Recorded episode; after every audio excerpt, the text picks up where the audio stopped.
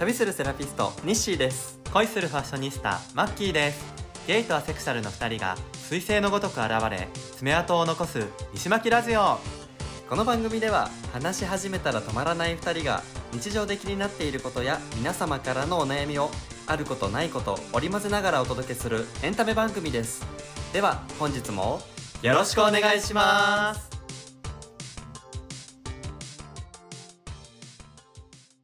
おはようございます。おはようございます。はーい、今日もよろしくお願いします。お願いしますよい。しょ、ちょっと待ってね。うん。扇風機の音の調整をします。うんは。い、OK です。はい。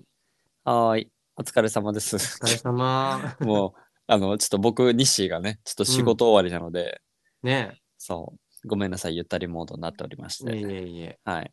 お互いね、ちょっと体調が、そう、安全じゃないっていう。本当今日は大変申し訳ないです。あの、お互いちょっとね、最近旅行に行ってきまして、うん。それで帰ってきたら何なんだろうねこの旅行に行って帰ってくると体調崩しやすくなるみたいの。本当だね。僕はねさ、もう旅行先で引いたんだよね、風邪。あまあ、なんで行ってる時からもうちょっとあれこれ来るかもそうみたいな？まあ、一泊二日で、あの、群馬にはいはい行ってきたんだけど、うん、うん。あの、朝起きたらもう喉が痛くって、はいはいはい。でも、ただ乾燥してるからかなと思って、普通うんにうん。一日ハイキングとかしてたんだけど、はいはいはい。なんか今思えば結構熱っぽくって、おおはいはいではい。帰ってきて、ま、ちょっと熱が出たけど、うんうん。なんかそこまでではなかったから、まあ、普通に仕事も休まず行ってたんだはいけど、はいはいはい。そんやっとね、もう今日ほぼほぼ治ってきたけど、まだあよ喉が、た。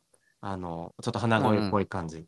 オッケーオッケー。あうの、ん。マッキーさんのあの、うんツイッターを拝見したんですけど、うんうんあの、早退したらって言われるの待ってたけど、もう残り3時間になっちゃったからいいやって書いてあって、あ、言われ、待ち越してたんだと思って。そう。やっぱさ、自分から言えない世代じゃない、そう。我々結ああ、構。そうね、そうね。なんちょっとか、が頑張っちゃうよね。そう、昔アルバイトとかしてた時も、はいはい。風邪でもいくら熱があっても一回お店に来なさいみたいな。ああ、はいはいはい。で、そうね。あの、人から早退していいよって言われるまで、あうんうん。あの、なんていうの、弱音吐くなみたいな。そう、なんかあの、店長判断待ちみたいなね。そうそうそう。なんかはいはい、何だったんだろう、あの文化。そうね。うんなんか逆逆に今はさ、まあ、コロナを経てだからさ、あちょっと体調悪いから、もう悪いんだったら来ないでっていう風潮が強まったからいいけど、とりあえず行けるんだったら行くそうし、あとさ、やっぱこれなんか日本独特かもしれない、アジア独特かもだけどさ、うん行けないと本当に、本当にすいません、本当にすいませんみたいな、このうんうん穴、穴開けてごめんなさいね文化あるよね。あるある。うんうん。いや、なんか今は本当ね、さっき言ったように熱があったりすると逆に行っちゃいけないから、はいはいは。それはいね、いいんだけど、なんか中途半端な微熱ぐらいだったし、うんうんうん。そう、あの、絶対コロナではないなっていう感じだったから、うんうんうん頑張って行っちゃいました。確かに僕もあの、うん韓国まあ韓国っていうか、なんだろう、まあ、北海道に行ってきて、うん。でえっと上高地長野の上高地にハイキング1泊2日で行き、うん。で上高地と同じ週に韓国で韓国で3日間行ってたんだけど。そっか、だから日誌やたらストーリーズ見てて、いろんそうなとこ行ってると思ったけど、そうそうそう。3箇所行ってたのか。3カ所。そう北海道はちょっと前ではあるけど、すごいねそう行ってて、でまあなんか寒暖差もあったりししたとは思うんだけど、うん。まあ、多分普通に旅行でエネルギー使いすぎての疲れもあるんだけど、うんうん。韓国のそのソウルに今回初めて行ってきたんだけどさ、うん。多分ちょっと韓国もそのなんだろうな他の国の影響でさ黄砂とか PM2.5 とかうん。があって若干空黄色かったの。あ、そうなんだ。そう。で、まあ、少しし空気悪いなと思ってマスクもしたりしなかったり、であの龍角散ののど飴持ってたからさ、まあ、やたらと舐めてはいたんだけど、うん。もう帰国してからがなんつったらあの発熱とかの体調不良はないんだけどとにかく喉のイガイガと、ああと僕花粉症ってさ春しか持ってないの？あの杉とヒノキ、うん。なんだけど花粉症のなあのなんか僕痰がすごい出るのね。ーうん。えでもさ、今結構やっぱ今、はい。僕ももともと秋の花粉持ってるけど、はいはい。結構今の時期もまだくしゃみとか鼻水出るよ。ね、うん。そうだよね。結構豚草とかね、だまだあると思う。そう。あと、うんなんか、まあ、ちょっと話はそれるんだけどさ、うん。なんか体あと年齢を重ねてからさ、うんうん。まあ、アレルギーとかも含めてなんだけどあの、えっと、三半規管が弱くなって乗り物酔いしやすくなったりとか、あそうなんかまあ弱ってるっていう表現でいいのかは分かんないんだけあ。どえ、でもまだ30代前半でしょ？まあねでもなんかうん体が敏感にあなってきてるなって思う。昔よりはちょっとそういうね、ちょっと今までなかったものが出てきたりっていうのはあるかもね。そうそうそうそうなんですよ。うんまあそうなので今日ちょっとね、あのー耳苦しい時があるかもしれませんが、ちょっうと西巻二人ともうん鼻、喉らへんがね、ね。はい、耳鼻咽喉がやられておりますが。うんうん。私はね、割ともう大丈夫かもあ、。本当？なんかちょっとちょっとそう、うんちょっと鼻声かなって感じだけど、うん。そう、でもでもじゃ。あ、はい、私が、うん。あの、咳が出て、まあ、それこそさっきのマッキーの、あの、職場のあれじゃないけどさ、うん咳出てごめんなさいっていう気持ちだけかな。うんうんうん。別に辛くはないんだよね、そこまでね。あ、そうそうそう。かじゃないから、あ、そうそうそう。体調は全然、そう。だこのままやってみますけど。そうね、うん声を発するということが、あの、辛くなる時があるのがごめんなさいって感じですね。うんうんなので、変に過剰なね、はい心配はしていただかないではい大丈夫なので。はい、そうですね。はい、あの、ま、マチコはしてないんで大丈夫です、ね今回は。うんはい。なので続けていこうと思います。はい。はい。えーというわけで、韓国自体はどうだったの？ああ、ごめんなさい、うん。そう。韓国はね、もうとにかく食べまくったんですよ。ねえめっちゃ食ってたね。あのそう、アメリカから友達が来てて、うんうん。でそうその人とあのお互い初めての韓国だったんだけど、もう1日5食食べようって言っえーて、すごいね。そう。そうまあなんかほんとちょっと小さいこうなんていうの？ジュースとかデザートとかも含めて計うん。15回食事はしましすごいて、え、二人とも辛いのは平気な人？ああのね僕よりもそのアメリカ人の友達の方が辛いの平気ですごいね。苦手な人多そうなイメージ。そうそう結構なんか韓国のさあなんて言ったらいいんだろうな日本の辛いは全然韓国じゃ辛くなくて、はいはい。みたいなさで韓国行ったらほんと辛いよって言われてたんだけど、ねほんとなんかあのフードコートでさ、んスンドゥブとビビンバみたいの頼んだんだけどさ、うんもう僕、僕だけ汗ダックダックにかきながら、ヒーヒー言いながら食べてミッ、シーすごい汗かくよね。辛いの食べそう、た時。そう。で、汗かいてて、うん。で、向こうはもうケロッとしながら、え、辛いって言いながら食べててす、ごいね。強いんだ。そう、そう、だか。ら、なんかね、一回今アメリカに帰っちゃったんだけど、次帰ってきたら、あ日本に来たら、あの、あれ、中本の北極食べさせてやろうと思って。そうね。日本の最上級の辛いものかもしれない。そうそう、そう。えでも、つで、うん。あ、それなんかサムギョプサルとかさ、日本で食べれるものも結構食べたんだけど、うんなんかやっぱ雰囲気があるのか、なんか調味料とかが違うのか、うんうんやっぱね、すごく美味しく感じた。よね。はい。え、ちなみに何が一番美味しかった？えっとですね、今回の僕の一番の目的がですね、うんあの、セリ。七草のセリ。ほう、知らないんセ。リ、セリを巻いて食べるサムギョプサルあそんなのががあっ。て、そう。で、それがね、やっぱ一番の目的で行ったのと、うん。で、あと、友達からおすすめされてて、うん。一軒行ったんだけど、そこがもう20時くらいに行ったんだけど、うん。あ、今日はもう、あの、なんか、町、町のお客さんでいっぱいなんで、新規予約無理ですって言われてダメだった嘘の。で、それはどこ？の日、なんあ何のお店？え、さ、えっとね、え ちょっと待ってください。あそんなとこまで聞かれると思ってなかったけど。別に。店名じゃなくて、それもサムギョプサルってこと？あ、そうそうそう、サムギョプサルの、なるほどね。そうその、セリを巻いて食べるサムギョプサルの。へ有名なお店で行ったんだけどうんダメで、で、その日はだからすぐ近くの別の普通のサムギョプサル屋さん行って、そこでも美味しかったんだーけど、うんうんで、次の日にどうしても食べたいから、うん自分でセリのサムギョプサル扱ってるお店を調べて、えーすごい。で、で、ローカルの場所行って、うんみたいな。そうそう。で、そういうのそしたら、そうで、そしたらなんか隣の全然英語喋れない韓国人のカップルがすごい世話焼いてくれて、うんなんかそこセルフで焼くやつだったの。普通のサムギョプサルって店員さんがやってくれるじゃん、そ結構。ね。そう。じゃなくて全部自分でやるところで、そしたら助けてくれて、しかも最後なんか締めのチャーハン多いから半分あげるって言ってなんか、優しい。そう、お裾分けしてくれて、そうそう。いいねそんな出会いもある。で、セリとの相性は良かったの？あ、すごいなんかね、食べやすいのと、へー逆になんていうの、あっさりする感じ。確かになんか七草とかのイメージだとね、すごいあっさりしてるよね。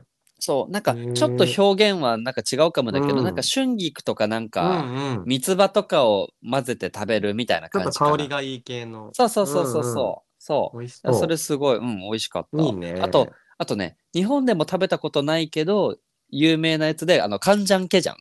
えっと、カニじゃなくて、た、あか、カニ？カニ、さなんだっけ、さ、サワガニじゃなくてなんだっけ、あの、ちっちゃいカニちっち。ゃいやつね。えー、美味しそうそ。そうあれを向こうで初めて食べたんだけいいどじ、ゃん。すっごい美味しくて、かあの、甲羅の、なんていうの、あの、うんの脳みそ、カニ味噌？うんうん。とかも一緒に食べれて、えめちゃくちゃ幸ー、せでした。ね。え、韓国そうって今物価とかはすごい高いの？あ、なんか物価、そんなに、うんあの、なんだろうな、やっぱ観光地、ミョンドンとか、うんうん。中心地、多分皆さんも知ってると思うんだけど、うん。そういうところはやっぱちょっと観光地価格なのかなって感じで、うんうん、で、さっき言ったそのセリの自分で調べたローカルなお店、うん、行ったら、なんか薄切り肉のサムギョプサルだったんだけど、うん。2人前と、で、あの、なんだっけ、うん。えっと、あれ、追いキムチが入った冷麺みたいなの頼んだんだけど、うんうん。それ食べて2人合わせて、うん。えー3000円しなかったくらい。あ安い。日本より安いね。むしろ。そうそうそうそう。えー、じゃあお店によってはうん、割と安く。食べれるんだ。そうそうそう。いいね。でしたでした。えー、そっかそっか。はいあとそうなん、かさまたはい。変わるけど、あの、札幌行ってたじゃん、はいはいはい、そのはい。話もちょっと聞いてみたいなと思ってて。あはいはい。そっか、うん札幌の話ってまだしてなかったっけ、してないよね、西巻でね。あうん。確かしてないかもしれない。うん。そう。で、札幌も行きまして、うん札幌はなんかそのあの大雪山っていう大雪山って書いて大雪山っていうところを一番目的に行ったのと、うんあとはそのポッドキャストのねお友達がね、そうそう、いたので、それで会いに行ってきて、うん。え、名前は出していいの？多分出して、あれ待ってね、出していいんだけど、だって普通に、あの、X とか上げてたよね。そうそう、ねあれ、ヒロ君の話ってしたのって、なんか軽く、また別件、軽く何かで西巻ではしたことあると思う。そっかそっか最近仲いいんだよね、みたいな。そうそうそう。しかも名前間違えて、本当その説は失礼しまそうそうした。本当に大変申し訳ございませんで夜した。の雑談つまみ食はいいチャンネルだよね。合ってます。うん。そう。の、ヒロ君と、うん。えっと、えっと、らしくあるラジオの、うん。しゅんさん。はい、しゅんさんと、うん。で、えっと、大福ビスケットの のりさん。ねめっちゃ豪華はいメンバーだよね。そうですね。すごいな。そうそう、個別で会ってたりもしたんだけど、最終的には4人でジンギスカンを食べに行きまして、えー、めっちゃいいね。そう。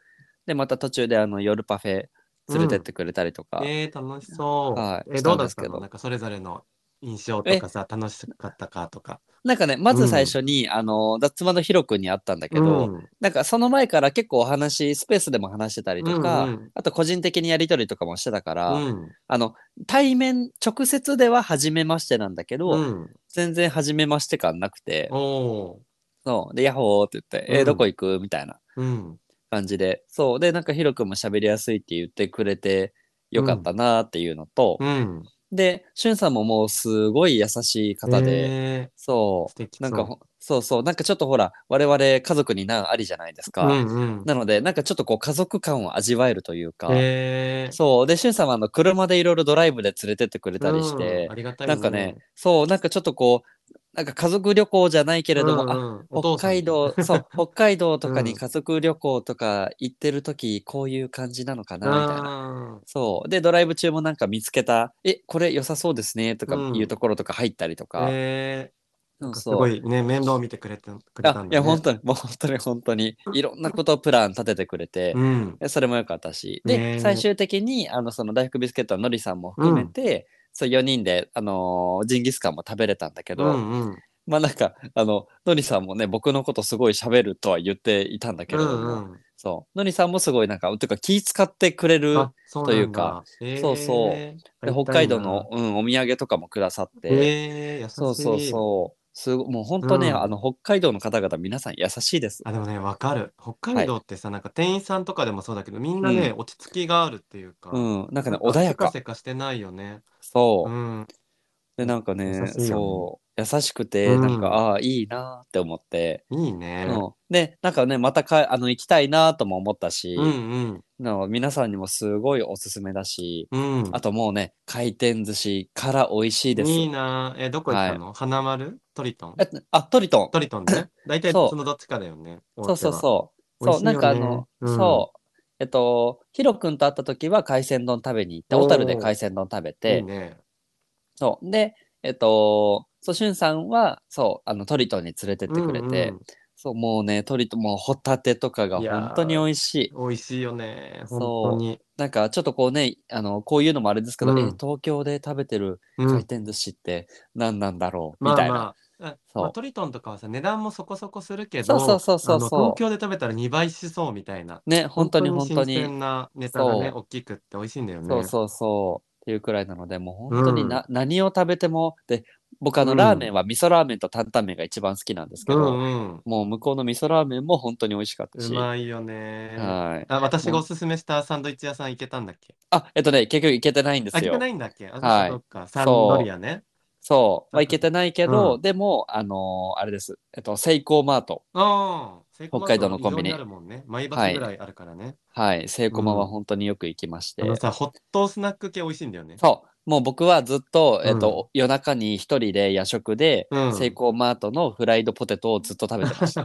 フライドポテト本当に美味しいの。ね本当に美味しかったの。美味しいよねあの、細長型じゃなくてさ、うん半月型に切ってあるホクホク系のやつ。ねそ。はいはいはがい。めちゃくちゃ美味しくて。で、いいよねあとね、札幌はですね、うん札幌市内がすでに空気が美味しいです。うんうんはい。あの、新千歳の空港降りた瞬間に、スーハうん。ー、美味しいってなったんだけど、もうね、札幌市内にいても、すすきのでさえも、うん。東京より空気がやはり綺麗です。まあでもそうだろうね、確かに。はい。うんはい。でしたでした。いや、素敵ですね。そう。で、あとは北海道、あの、北海道大学。う。うん。はい。あの、どなたかのラジオの母校でもあるんですけれどああも。そうかもはい。そうそう。北大に行きまして、うんあの、ポプラ通りとイチョウ通りも歩きまして。うん。そう、ね紅葉もほんとちょうど、なんか結構いい時期で。あ、ちょうどよかったんだ。そうそうそう。そうなんです。ねよかったね、それは。い。はい。すごい楽しめました。いや、素敵な思い出をありがとうございました。はい。お休みをいただきありがとうございます。え、誰に？そうそうそう。そう。でもこね、自営業だからね、好きにあのそうです分でス。ケジュール立てられるからね。そうですね。すごいご褒は美月間だったんじゃない？そうですね。本当にねえ今年、今月はもう月の半分くらいは働いておりませんので、頑張ります、これから。うんうん。いや、はいお疲れ様でした。いえいえ、というわけで、あの、旅行報告でございました。はい。悩める子羊よ。今日の懺悔を打ち明けなさい。神父様私はとんでもないことをしてしまいました。せっかくゲストが来ているのに自分たちがたくさん話してしまってゲストは合計5分も話していませんでした。でもこれからも続けます。お許しください。ですので、じゃあ、この後は、うん。また、もう本当に最近皆さん、ありがとうございますのお便り紹介を、そうね。はい。ね、今日は2通お便りはい紹介しましょはい、頑張ってそ読みたいと思います。う。はい。はい。では、まず1通目ですね。はい。はい。えっと、ストッパーネームが、えっと、子供の幸せが一番の願いさんでございます。はい。素晴らしいお名前ですね。ね本当にありがとうございます。かかっこ長くてごめんなさいって書いてあるんですけど、全くもって長くありません。ね、なんて呼ぶはいえー、どうしよう。こどねがさん？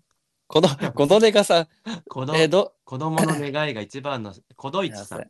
この、あ、いいいいね、いいね。うんこどいちさんいいね。ね、なんかえ江戸市みたいでいいね。そうそうそうそう、うん江戸っ子の名前になりましたね。こどいちさんで。はい、じゃあ、こどいちさんでいきましょう。うんはいで、えっと、どのエピソードをお聞きになりましたが、エピソード4を聞いてってなってるんで、4って僕の多分、アセクシャルの、あの、アミヤさんが来てくれて、そうだよね。そうそう。で、僕、アミヤさんを5分しか喋らせないという神回なんですけれあの、ども、懺悔をした回ですねそ。そうですね、はい。うんうんそう。で、あの、まあ、メインがね、僕のセクシャリティについてお話ししている回なので、多分そのあれを聞いてお便りをくれましたので、はい。内容を読ませていただきます。はい。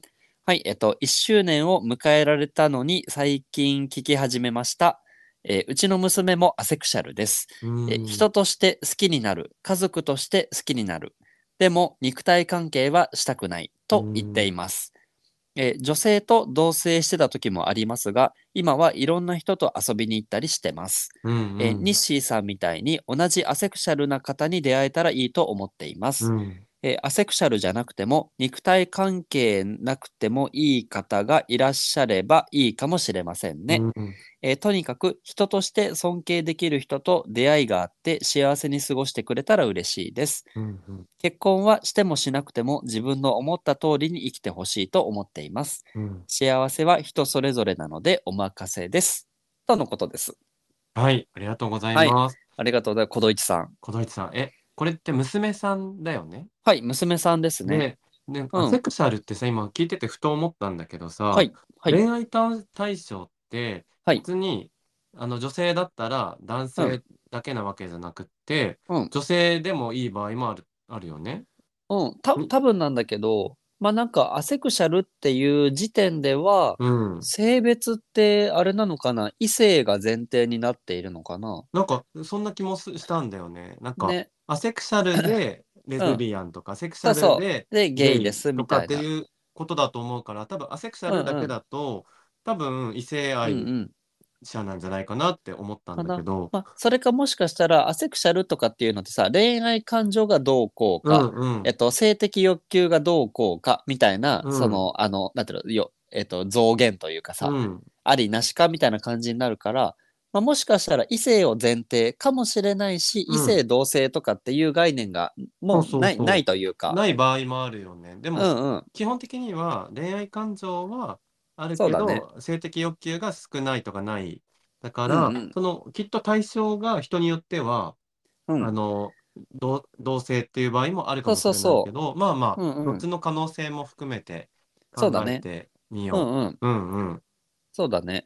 ねなので、そう、だからまあ女性とね、同棲してた時もあるって言ってるから、同性の方とも、まあお付き合い的なね、そっか。一緒にいることっていうのは多分できるんだろうね。なるほどなるほど。そうだよね。そえ、で、ご質問の内容としては、最終的にどういう感じだったんですか？でも最終的には、なんかね、あの、姉かもしれない、こう、娘さんに対してのこういうこともあるので、あの、お二人、まあ、あ多分、日誌のことも含めてうんうん。言ってくれてる思うんだけど、その自分の思った通りに生きてほしいですっていう感じかなって思った。相うん談とかじゃなくて、今回はそういう、あの、メッセージ的なお便りだったね。そうそう、なんか娘さん、うんうんあ、うちの娘がこうなんですけど、うんうんニッシーさんどう思いますとかっていうよりかは、うんうん。そう、なんかむ、うちの娘もこういう感じでニッシーさんと似ているんですけど、うんみたいな、多分世間的には、そうそうそう、うんこうこうこうかもしれませんが、みたいな。うんうん。小道さんは、うんなんか、もう娘さんのことは完全に受け入れて、きっとコミュニケーションも取れてて、特に悩んでるっていうより、もう娘さんの幸せを願ってるっていう段階だから、すごく、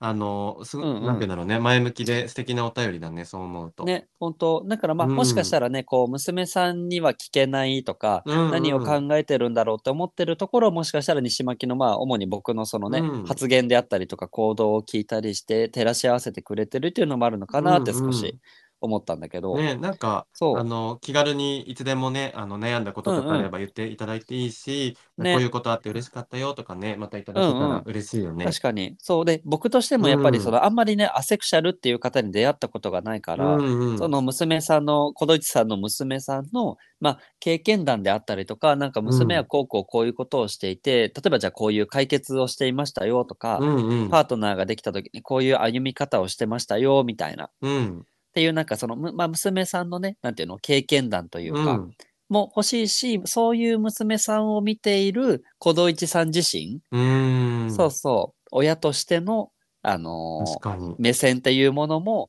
なんか知れたら嬉しいなっていうのはちょっと思いそうました。だよね。確かに。うん例えば、ね、こういうところが不安とか、うんうんうんなんかどういうふうにあのアドバイスしていいかとかね、もしかしたらそういうのもあるかもしれないもんね。そうそうそう。うんうんだから、で、で、このあの、あれあれ、お便りの中に書いてくれてる、その人として好きになるし、家族として好きになるけれども、うん肉体関係はしたくないっていうのは、僕はめちゃくちゃわかる、そうだよね。そううんところなので、だからこうね、その中での、まあ、これはね、僕が作ろうとしているファミオセクシャルではありますが、なんかそういうのもね、近いのかなっていうのと、うんうんやっぱりアセクシャルってさ、アセクシャル、えっと、ノンセクシャル、うん。えっと、アロマンティック、うん。そう、っていうものがまた細分化っていうのはあったりもするんだけど、うん。うん。そう。だから、あれなのかな？えっと、あれ、アセクシャル。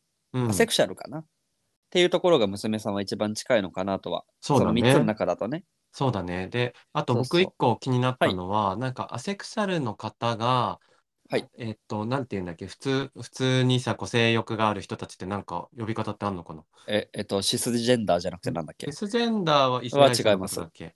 はい。あ、違う、シスジェンダーは、いや、異性、あれ？あれ、異性愛者じゃなかったっけ？で、合ってると思う。うん。確か確か、はい。うん。え、で、まあいいや、あの普通に性欲がある、い。はいはいはい。一般的なマジョリティの方たちと恋愛するってなると、結構やっぱはい。理解してもらったとしても、性欲の持っていき場が難しかったりとかあるじゃん。だから、うんうんアセクシャル同士でくっつくっていうのは、多分一番はい問題が起きにくくって、理解しそうだね合えて一番いいとは思うわけ。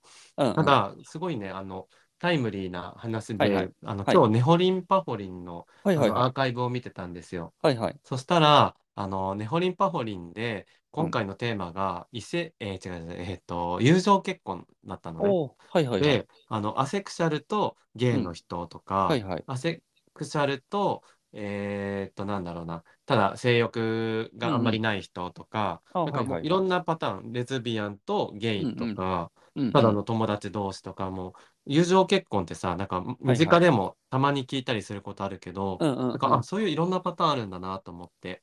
はいはい。で、なんかアセクシャルだから、アセクシャルじゃないといけないっていう時代でもないのかなと思ってて、あ、えっと、お相手がってこと？そう、お相手が。うんうんうん。だから自分が、あの、もしかしたら、あの、女性のこともね、あの、はいはい。好きになれるかもしれないんだったら、あの、うんうん。なんだろう、ノン系の女性の中でも、はい。性欲があまりない人とか、うんうん。あの、なんだろうな、こう、結婚を求めてないけど、女性と一緒にいることが心地いい人もいるかもしれないし、うんうんうんうんその恋愛とか結婚はいはい。とはちょっと違う形かもしれないけど、うんうん。そういう人も見つかるかもしれないじゃない？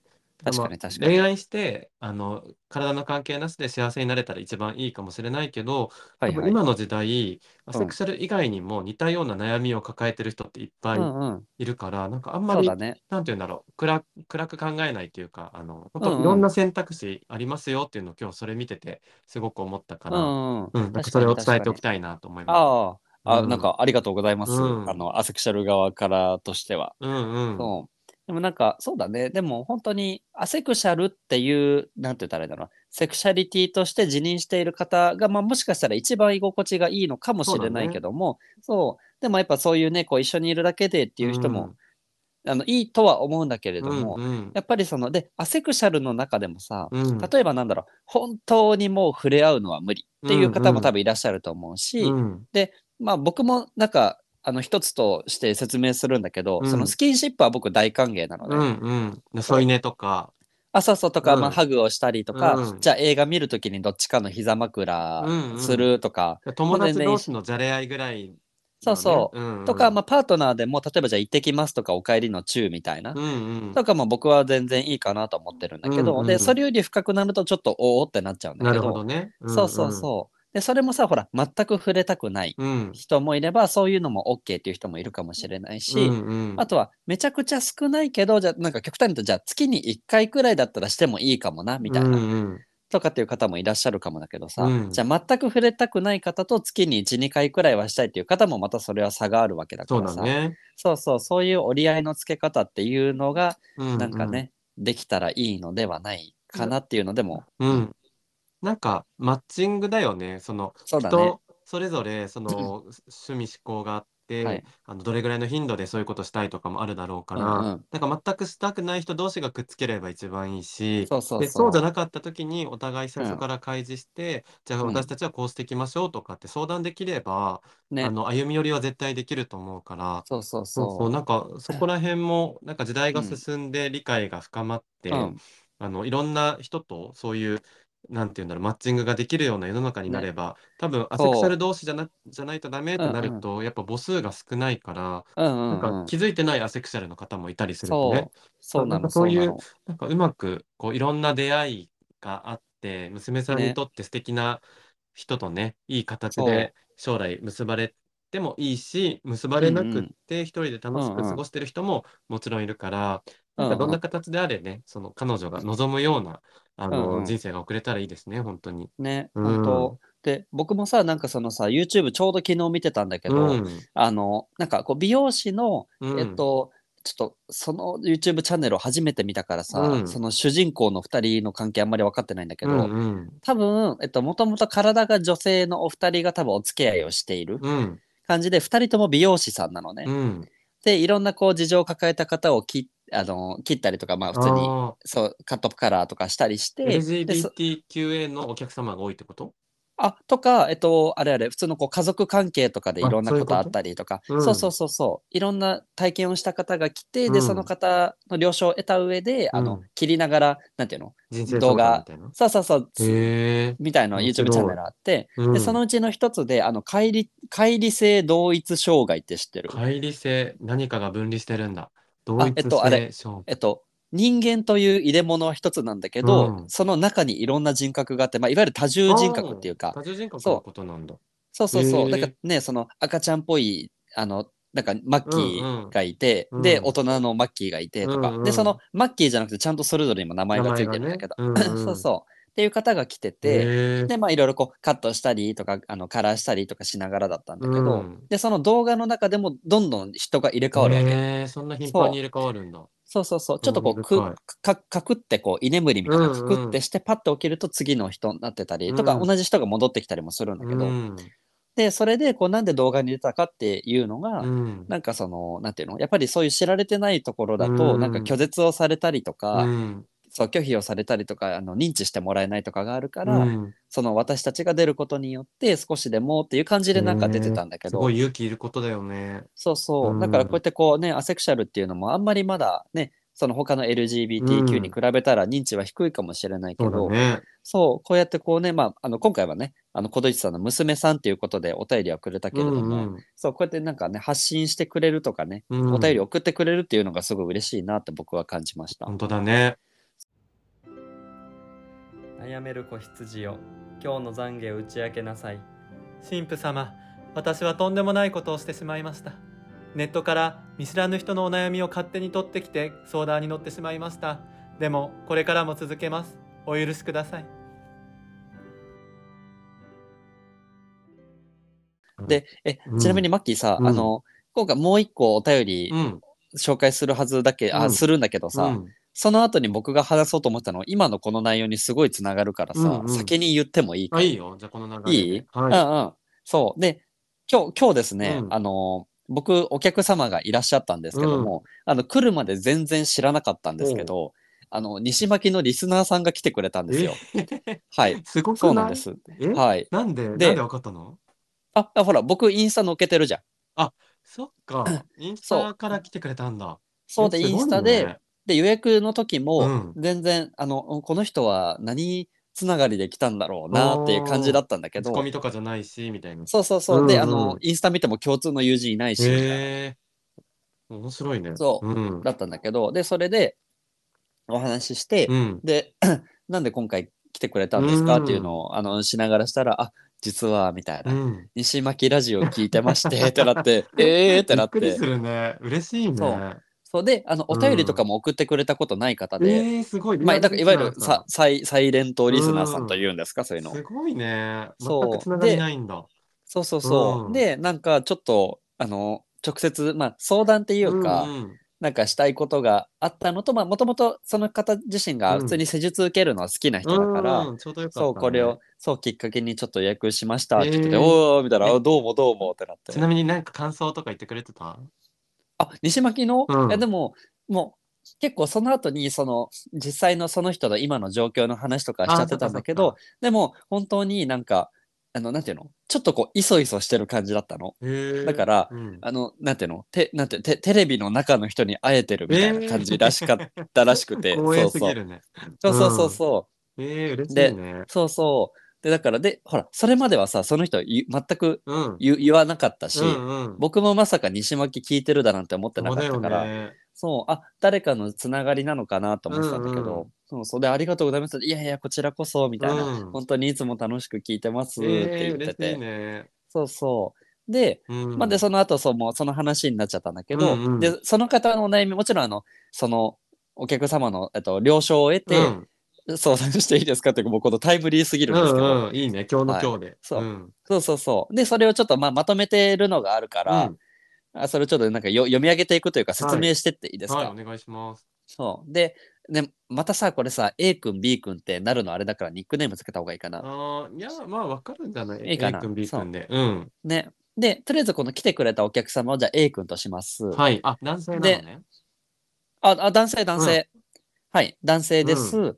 で、えっと、で、一応ゲイの方です。うんうんで、なんか僕のパッと見の感じは、あの、森山未来さんが優しくなった感え、じ。せ絶対素敵じゃん。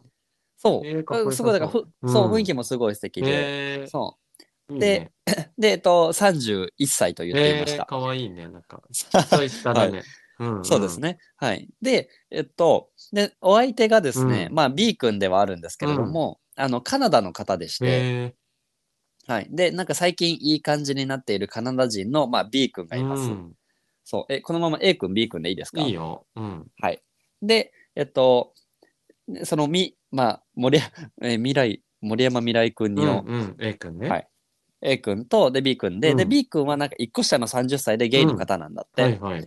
そう。で、2人が出会ったのが半年前くらいなんですけど、あのーで、なんか、かな、えっと、その人はカナダに住んでて仕事で何回か来てる感じだから、うんこっちには住んでないんだって。あ、なるほど。うんそう。で、いい感じになってて、日本に来るときにあ会ってはいているんだけど、うんで、すごいお互い、フィーリングはお互いよく感じているんだって。うんで、一緒にいたいとは思うんだけれども、うんうんあのーその A 君が、森山未来君の方が、あの、B 君と体の関係になると若干拒絶が出ちゃうんだって。えー、そうなんだ。そうえ。なんかその時点でアセクシャルとかではないのかな？あ、そう、だから、で、これってアセクシャルなんですかね？っていうのがそう。っていうのと、うん。で、あと、その僕自身がさ、その日誌、うん。あアセクシャルって言ってるからさ、これ日誌さんのセクシャリティに似てるのかな？っていうのと、ああと、まあ、その A 君自体ーは、うん。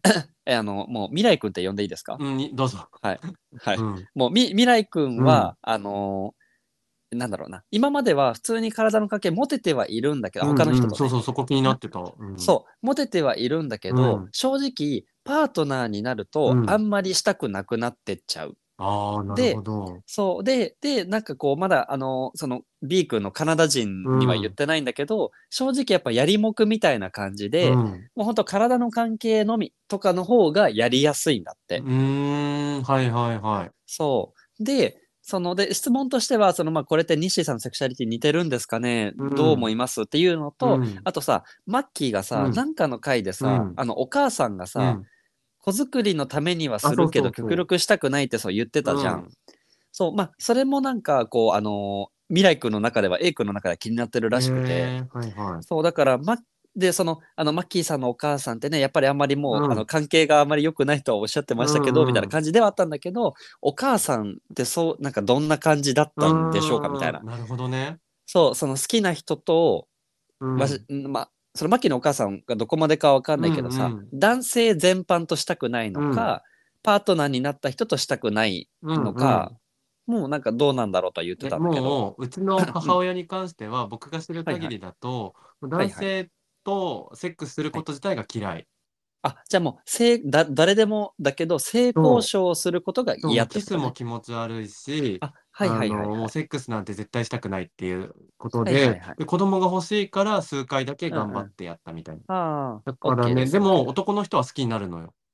おはい。好きにはいなるんだけど、結局、なんかちゃんとした関係築けたことあんまりないんじゃないかな、多分。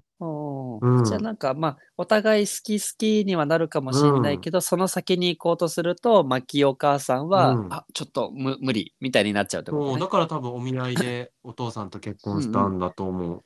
はいはいはい、はいから本当にもうあの付き合ううんぬんじゃなくってもう単純にうんうん苦手、はいはいはいはい。うんしたいと思わない人。そっか、うん。じゃあここの人だからこの人じゃないからとかじゃなくて単純にね、うん誰でもってことね、うん。そうそう。そう。ってなってでで僕もまあそのね海外の方とお付き合いしてたりとかもうんうん。あったりするから、でまあなんか環境ちょっとこう状況うんうん。が似てるかなっていうのもあって、そうだそうでね僕なりのもうなそうなんかちょこちょこお伝えはしたんだけども、んうん。えなんか僕がパッと聞いて思ったのは、はいはい。あの全然あの普通のことって言うとあれなんだけど、みんな誰しも持ってるその感覚が、うんうん。ただ極端なだけかなと思ってて、なんかはいはいはい。簡単に言うと、あの、うん。付き合う前に知ら、うん。初めて会った人とかってやっぱドキドキしやすいし、はいはい。あの性的魅力も感じやすいし、はいなんか2、3回セックスするとかだったら割と、はいうんうん。なんていうの盛り上がると思うんだけど、あの、付き合う付き合った途端に安心感とかさ、なんか特に同性だったりとか、なんかこう関係が深まるにつれて家族っていう感覚が強くなるからドキドキじゃなくなるのよね。だからそれがなんかセックスへの、うん。なんだろう欲情する気持ちとかそういうのがすごく減ってくからやっぱセックスレスに陥りやすいと思ってて、うんで、その未来君に関しては、なんか付き合う前だったら他の人ともできるっていうことだったから、うんうん。なんかすごくそのセックスレスがやってくるのがめちゃめちゃ早いみたいな感覚、簡単に言うと。はいはいはい。うんで、僕も結構それあるのよ。なんか今までうんうん付き合った人とセックスレスにならなかったことないし、ではいはい。結構そういう人も世の中多いと思うし、うんうん。だから、なんて言うんだろうな、その相手がもう付き合っても毎日セックスしたいみたいな人だったら正直しんどいと思うんだけど、はいはい。なんか全然変なことじゃなくって、うんううん。ん、あの、結構普通の感覚なんじゃないかなって。アセクシャルはそもそも、うんあの、その性的欲求がない少ないだかんうんあの、多分未来うんうん君以上に、あの、なんて言うんだろう、その性への欲求がないうんうん人たちだけど、はいはい。未来君は多分普通に、あの、見、見知らぬ人というか、うんうん付き合う前の人たちとはできるっていうのが、アセクシャルと大きな違いかなと思った。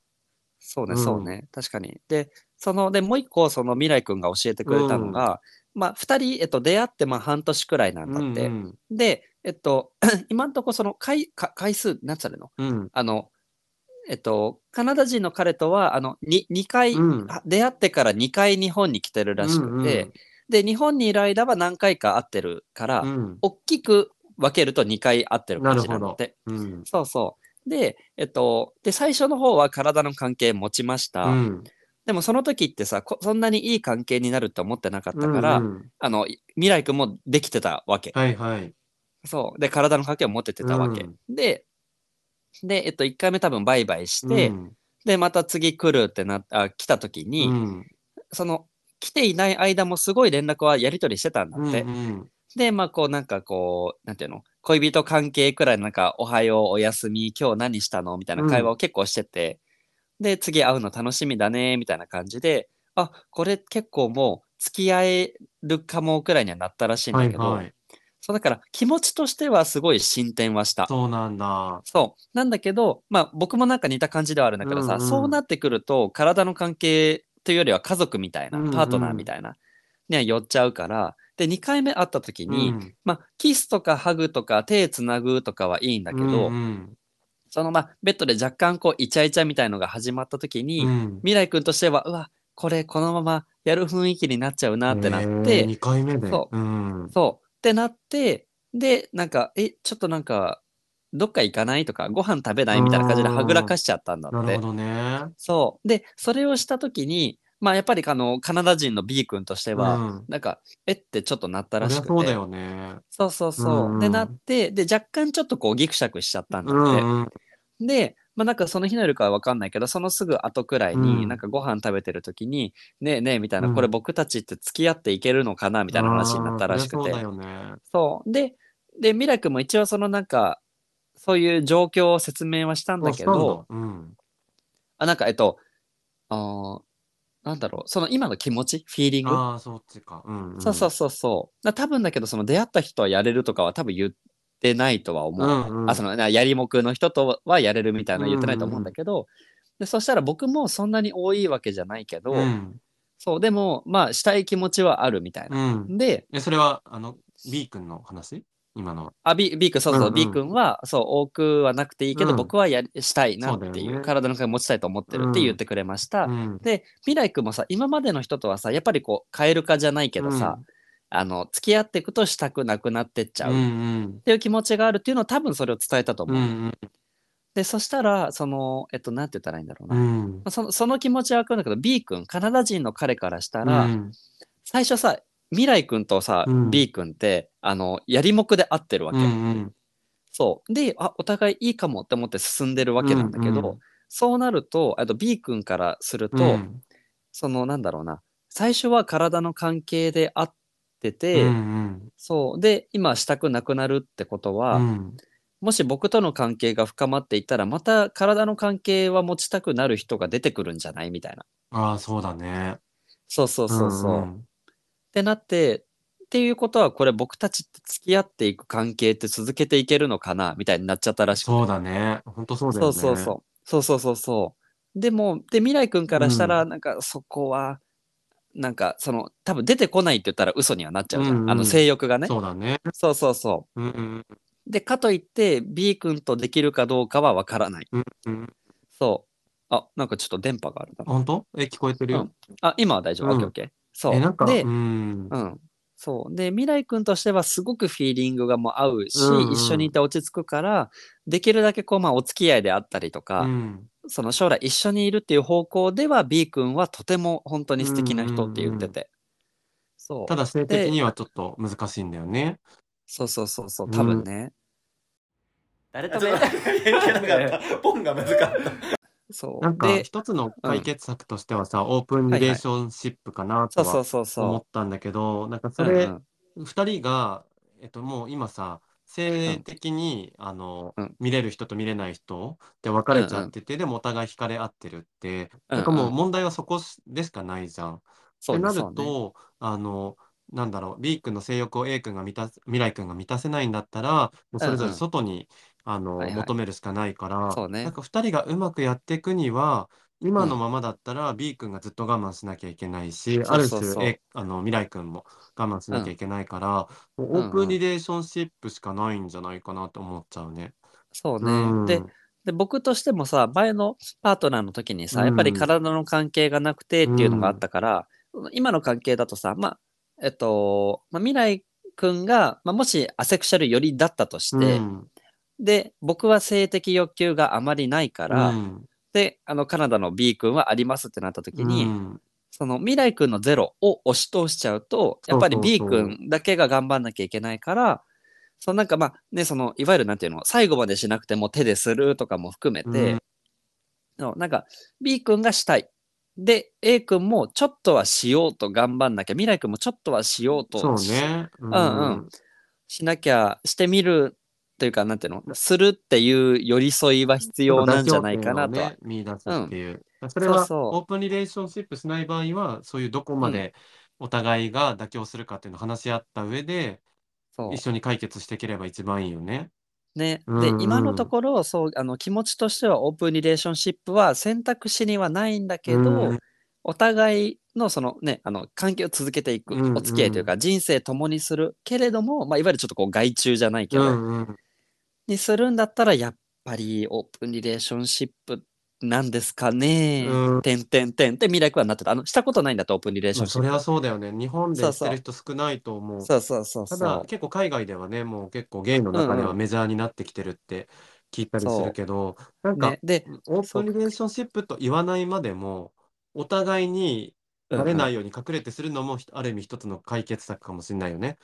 お互い我慢してるふりを装って、オープンリレーションシップって言っちゃうと、まあ、他の人としてるんだなって、もう事実になっちゃうけど、なんか、もうお互い解決策は、なんていうの、目に見える形でできないのであれば、もうそういう隠れてするっていうのもある種の思いやりかもしれないね、その場合は。そうそうだね、そうだうんね。そう、だからなんか、こう気持ちとしてはすごいつながってるんだけど、で、うん。なんか今の状況が多分、なんか未来くんは、あーなんかごめん、うん答えてあげられなくてってなってて、で、多分カナダ人の B 君の方がうん一緒にはいたい。うんけど、うん体の関係まで持てないってなると、うんこの人と一緒にいていいのか、そうだよね。将来、でも、だからお互い気持ちとしては思い合ってるんだよね。うんうんそう。なんだけど、なんか、ど一緒にいていいのか、うんうん進めていいのかって、多分 B 君の方が結構、あの、カナダ人の彼の方がモヤモヤしてまあ、る感じ。そうだよね。向こうが持て余しちゃうわけだしね。そうそうそうそうそう。今さ、聞いてて思ったのはさ、うんなんか年取ってけばさ、正直性欲なくなってくじゃん。うんまあまあ、あいつまでもある人もいるけど、今ほどじゃないじゃん。はいはいはいもう50、んうんうん60とかってなってそうね、たら。そうね。そしたら、あと、さ、20年ぐらい、うんうん。あの、一緒にいる中で、本当に彼と一緒にいたいっていう決意が固まったのであれば、もうそのうんうん20年をなんとか2人で解決していくだけのことでほう、なんか一緒に本来いたら幸せになれる人を、ただの性欲問題でお互いに失うのってすごくもったいないなと思ってて、ほうほうなんかほう。ほう。まあそれがオープンリレーションシップなのか陰で隠れてやるのうんうんうん。か、それとも半年に1回でも2人でやるのかとか、もうそれってそのカップル同士で話し合って解決策を見つけていくしかない。でそどこにも正解はないから、うんうんうん。なんか性欲問題だけで、あ、じゃあ、あの、僕たち無理だね、別れようっていう感じじゃなくって、なんか、付き合うとか、相手が好きってうんうん。本当に貴重なことだし、二人が巡り合えたことも本当に大切なことだから、うなんかそこを前提に考えたときに、性欲っていうのは、例えばお墓問題とかさ、あのはいはいはい。食べ物の趣味嗜好が合わないとかさ、そのうんうん。うちの一個で、あくまでそれが大きい一個かもしれないけど、はいはいはい。それを二人で乗り越える試練だと思ったら、うんうん。なんか、あの、話し合いで解決できるような気もするんだよね。そうだね、うんそうだねなん。かもったいないなと思っちゃうな。うんうん、そうだから僕としてもなんかその気持ちとしてはすごいつながれるのであればそなんかそのまあだ 妥協点というう。うか、ん。お互いのなんかじゃあこれだけは譲れないとか、うん。でもこれは大切にしたいとか、うん。なんかそういうものを出し,、まあ、出し合うというか話し合ってそうね。そうでお互いの気持ちとして、まあ、もしかしたらちょっとこうどっちかがもしくは両方が満足いかないこともあるかもしれないけど、うんうんなんか言い方あれだけど一旦それで手を打とうみたいなそうだね。そうでまた何かこうなんていうのか改変の余地があれば、うん。あのまた再度ミーティングをしてみたいなそうだね。そうやってか形を決めていくしかないと思うし。そうそうそなんか、あとさ、結構こう、付き合う前にセックスできるっていうのはさ、うんうん。性欲を満たすためのセックスかなと思ってて、はいはいはいはい。ドキドキとか、そういう、うんうんうん。あの、興奮したいとか。うんで、うんうん。あの、付き合った後のセックスってさ、興奮よりも愛を確かめ合うっていう目的に変わると思うのよ。はいはい。お互い好きだけど、言葉だけじゃなくって、体はい。の接触を通して好きを伝え合いたいってことだから、うんうん。僕、結構さ、もうセックスレスとかなっても、あんまり気にしなくなってきたのね。はいはいでうん、あの、その分、ハグとか、キスとうんうか、ん。なんかから、そのさっき言ってたように、ソファーではい。体触れ合うとうんか、うんなんかそううんうんいうちょっとしたことでさ、愛情って結構伝えられるじゃん？僕、はいはい。それで結構満たされるようになってきたの、年とともに。はいはいはい。本当さっきの50、60になってからとかってうんうんも言ったけど、なんうんうん。か愛を伝え合うことは、セックスしなくてもいくらでもできるから、うんうん。うん、なんかそこをちゃんとお互い伝え合えるのであれば、なんか性欲の部分はな、なんとかね、また同じ答えにはなっちゃうけど、解決できる問題なんじゃないかなとは思う。そう。う、ん。ね。でなんかそこはさ自分もすごい共感ができて、うん。あの僕のニッシーの場合はあの愛情を確かめ合う手段としてうん。体の関係を持つっていうことが僕は、えっとなんていうの、うん理理解はできてるけど僕は該当しないのね。そうだよね。うん。そう、それよりも美味しいご飯を一緒に食べるとか、うんじゃあそれこそ旅行に一緒に行くとか、なんかうん経験を一緒にするみたいな、うんうん。そう、の方が僕は全然幸せを感じるわけ。うん。なんだけど、でそれはあの未来君も同じことを言っていて、うんうん。そうで僕はやっぱりそのあ未来君はお付き合いすると、うん。えっとまあ、そいわゆるこう性欲その人に対しての欲は消えていくんだけど、うん。その他のことに対してはなんかいろんなことしてあげたいと思うし、うんそうで向こうも何かしてくれるっていうことがすごい嬉しいみたいな。うんうん。そう。でなんか僕があの西があ僕もそうなんか老後のおじいちゃんおばあちゃんみたいな関係が理想なんですよねって言ったら、うん。いやそれすごいわかりますって言ってて、そう。で未来君はもう多分なんだけどそのカナダ人の B 君と、うん。もうもうすでにかもしれないけどその境地に入ってしまっていて、うんうん。でもカナダ人の B 君からするとまだ今イチャイチャ期じゃんみたいな、うんうん。そうそうそもうそれはもうさ、あの、カナダ人の B 君からしたら、うん。うん今までそういう人と出会ったことがないし、うそうねそうね。あの、み、未来君の気持ちっていうのは、まだわからないだろうから、本当に話し合うしかないよね。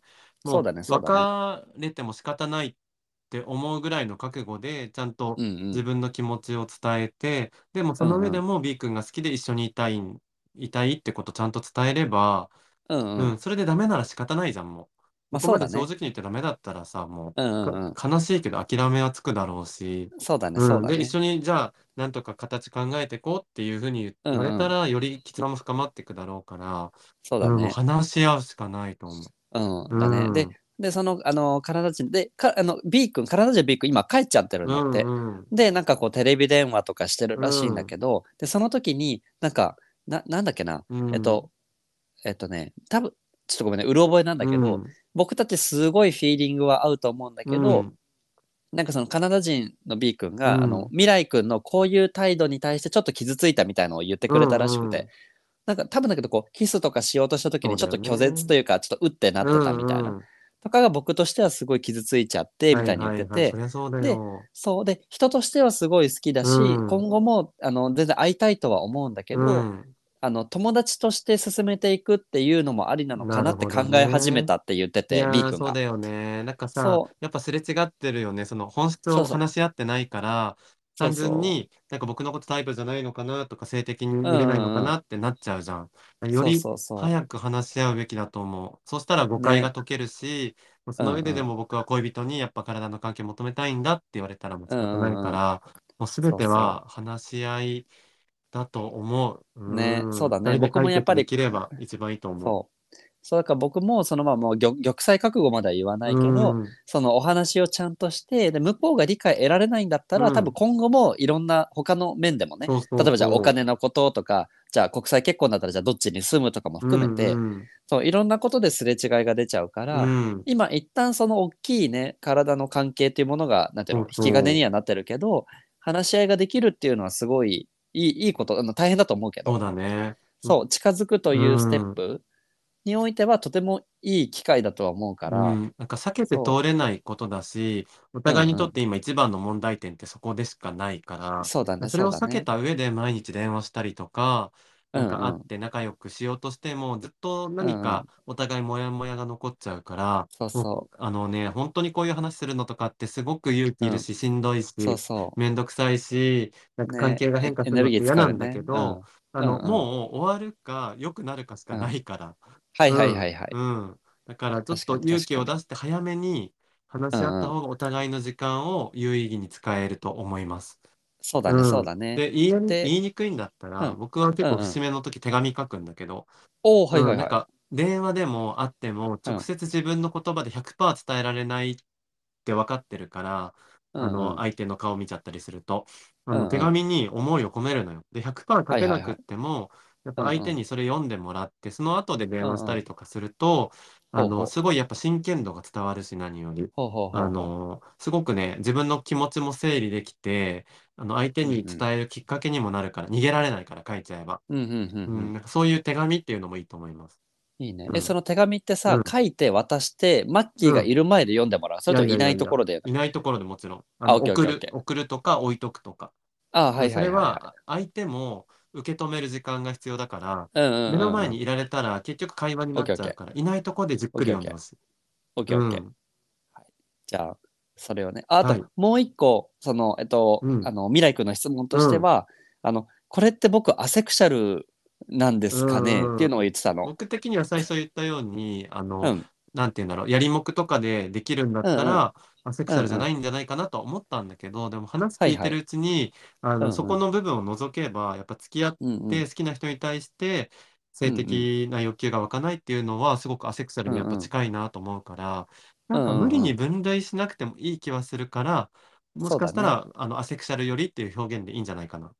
うんううん。うん。ん。確かにね。なんか僕としてもで、正直僕はさ、当事者だからこそ分かる部分もあるんだけどさ、その、なんていうの、そのアセクシャルという枠組みの内側にうん。僕は入ってしまっているからこそ、うん。なんか安易に未来君の手を取って、はい、こっちじゃんって引き寄せるのもなって思っちゃって、うんうん。なんかそこはこう、まあ、うやむやというか、うん。そこやっぱりそこはなんていうの、あの、グラデーションだからっていう伝え方はしたんだけど、そうだね。う。んでもやっぱ気持ちとしてそういうことを持つのであれば、まあそのアセクシャルとか、えっと、アロマンティックとうんか、うん。そのその内容を読んで何かこうしっくりくる部分があるのであれば、うん、あそれなのかもって思ってもいいと思そううし、ね。でであの今マッキーも言ってたみたいにさ、うん。こうなんかなんていうのアセクシャル寄りうんであったりとか、で好きになる人は男性のみって言ってたのね、うん。未来君は、うんそう。だからまあそのゲイ寄りのアセクシャルとうか、んうんそう、そういうのもいてし、で、人に対してやっぱりアセクシャルっていう言葉がさ、うん。こう混乱というかさ、うん。え、何それとか説明を生んでしまうから、めんどくさい時は全然ゲイって言っていいと思そううだし、し、もうなんか性的欲求、あ、付き合ったら性的欲求がなくなるでもいいじゃん。もうんうん。うその現そうだ象にねそうだね。尽きるわけだし、あのセックスうんうんうん。全くしたくないわけじゃないから、だから無理にそうだね。アセクシャルに入ることはないと思う。うんうん、うん。なんか分類されなくてもいい段階な気がしたな、そうだね僕は正直。ねうん。そうだね、うんなんかやっぱりこう、ゲイとか、例えばレズビアンとかさ、うんその LGBTQ っていう中でもさ、うんちょっと、ちょっとずつのこう違いというかさ、ね属性もあるとは思ううんからさ、うんそうそう。なんかその中でこう、ね、未来君がせ自分の自身のことを説明する上で、うんアセクシャルっていう言葉を使った方が説明しやすいんだったら全然使ってもいいと思うし。だね。ちそうょっとま。た未来くんからぜひこれ聞いた上でのなんか感想とか聞けたらあそうだね嬉しいね。確かに確かに。そうそう。あの、お便りでもいいのでねえねえねえ、お便り送ったことないって言ってたから、ね、ぜひなんよかかねったらく、ださい。そうそうですね。そして聞いてくれること。西、はい。あの、あとね、残り40秒になっちゃったから、あの、最後のやあ、つ出して。OK です。